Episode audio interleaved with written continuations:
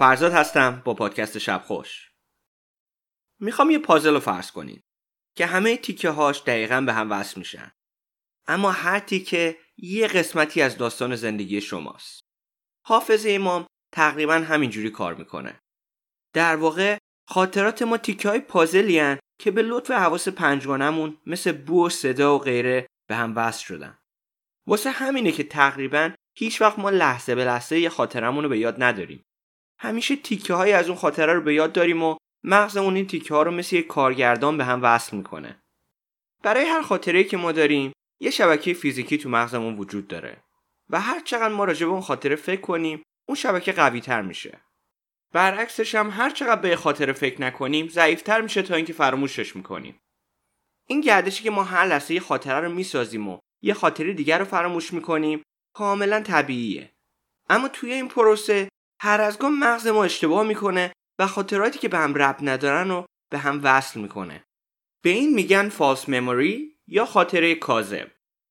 عجیب اینه که ما هیچ وقت نمی‌تونیم فرق خاطره واقعی با خاطره کاذب رو بفهمیم و معمولا این دوتا با همدیگه قاطی میشن. مثلا یکی از خاطرات من اینه که هدیه تهرانی عاشقم بود و من هیچ جور نمی‌تونم مطمئن باشم که این خاطره واقعیه یا اینکه یه خاطره کاذبه. اما مثال دقیقتر خاطره کاذب زمانی که شما عکس رو می‌بینید و اولش چیزی شاید یادتون نیاد اما کم کم شروع می‌کنین و صحنههایی رو به خاطر میارید شاید در نگاه اول داشتن چند تا خاطره کاذب به نظرتون مهم نیاد اما باید در نظر بگیرید که حافظه شما پرونده زندگی شماست. یعنی تمام تصمیمایی که شما می‌گیرین بر اساس اتفاقایی که در گذشتهتون افتادن و اینکه چه اتفاقی چطور پیش اومده دقیقا بر اساس حافظه شماست. خب به زبان دیگه این حافظه شماست که شخصیت شما رو می‌سازه. حالا آیا ممکنه که قسمتی از شخصیت شما بر اساس خاطرات کاذب باشه؟ قبل اینکه حافظتون زیر سوال ببرین جالب تر از این میشه.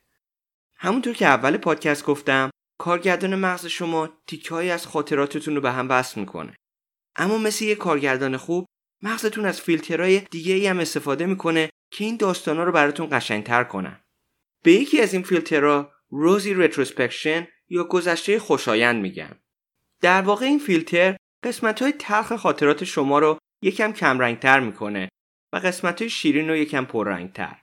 مثلا اگه تو سفرتون دلپیچه بگیرین اما کلا بهتون خوش بگذره شما احتمالا اون دلپیچه رو فراموش می‌کنین. هر چه قدم زمان بگذره خاطره سفرتون شیرین تر میشه. یه فیلتر دیگه که کارگردان مغز ما استفاده می‌کنه Reminiscence Bomb یا دستانداز حافظه است. دانشمندان متوجه شدن که ما هر قسمت زندگیمون رو به یه اندازه به یاد نداریم و اکثر ما سالهای بین 16 تا 25 سالگیمون رو خیلی بهتر از سالهای دیگهمون به یاد داریم. حالا چرا اون سالهایی که هر کی دوست داشتیم به جواب رد می‌داد و یادمونه؟ او اون فقط منم. خیلی خوب بگذاریم.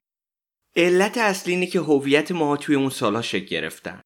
اکثر افراد توی اون سنین عاشق شدن کار گرفتن و با افراد و نظرهای مختلف آشنا شدن.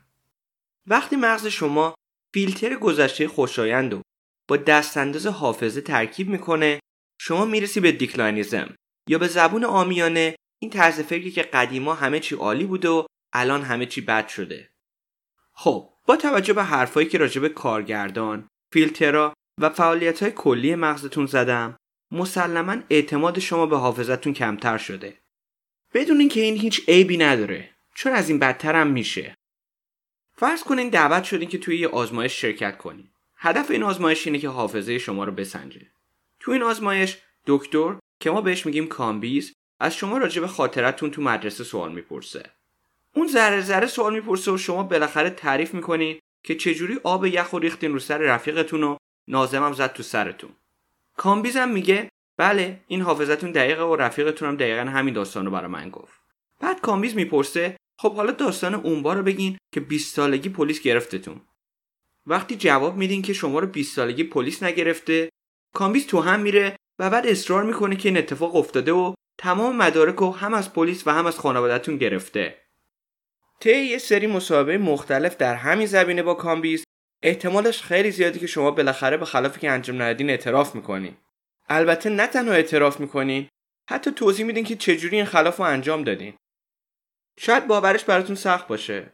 اما دقیقا همین آزمایش رو تو سال 2014 جولیا شا و استیون پورتر انجام دادن. توی این آزمایش از 28 شرکت کننده 21 نفر به خلافی که انجام نداده بودن اعتراف کردند و جالب اینجاست که به خلافهای مختلفی مثل دزدی، صدمه زدن و تحریک با اسلحه اعتراف کردند. هدف اصلی این آزمایش این بود که نشون بده با چند روش ساده مثل تکرار و گذر زمان میشه هر کسی رو قانع کرد که یک کار رو انجام داده یا برعکس. حالا فرض کنین که حافظه ضعیف ما در رابطه با کاری که ما انجام دادیم نباشه بلکه در رابطه با خلاف یک کس دیگه باشه که ما دیدیم یا حداقل فکر می‌کنیم دیدیم اگه خاطره ما می‌تونه کاذب باشه ممکنه که ما اون شخص رو به اشتباه به زندان بندازیم این سوال بانک ها از خودشون پرسیدن. چون وقتی پول بانک به سرقت میره یکی از مهمترین پروتکلایی که وجود داره اینه که کارمندای بانک به هیچ وجه نباید با هم دیگه صحبت کنن تا وقتی که پلیس برسه. علت اصلی این قانون اینه که در گذشته پلیس ها متوجه شدن حافظه کارمندا به راحتی می‌تونه تحت تاثیر کارمندای دیگه قرار بگیره. و به همین دلیل نسخه ای که از اتفاقات تعریف می‌کردن شبیه هم بود و قسمتی از اون اتفاقات غلط گفته شده بود. خب اول این قسمت پرسیدیم که اول مرغ بوده یا تخم مرغ؟ نه معذرت می‌خوام. حافظم را نداد. سوال پرسیدیم که حافظه ما تا چه حد دقیقه؟ جواب این سوال اینه که باید ما قبول کنیم که حافظه ما انسان خیلی دقیق نیست و ما همیشه باید یه جایی برای شک و گمان در حافظمون بذاریم. اما خب مفهوم این بر هویت ما چیه؟ آیا قسمتی از هویت ما هم کاذبه؟ برای جواب اینو در نظر بگیریم که هیچ دلیلی نیست که خاطرات کاذب ما با حقیقت در حدی فرق داشته باشند که هویت ما عوض شه. به طور کل معمولا خاطرات کاذب تغییرات کوچیک و بیمفهومی که تو زندگی ما تاثیر جدی ندارن پس حالا که به آخر این قسمت رسیدیم من یه پیشنهاد برای شما دارم.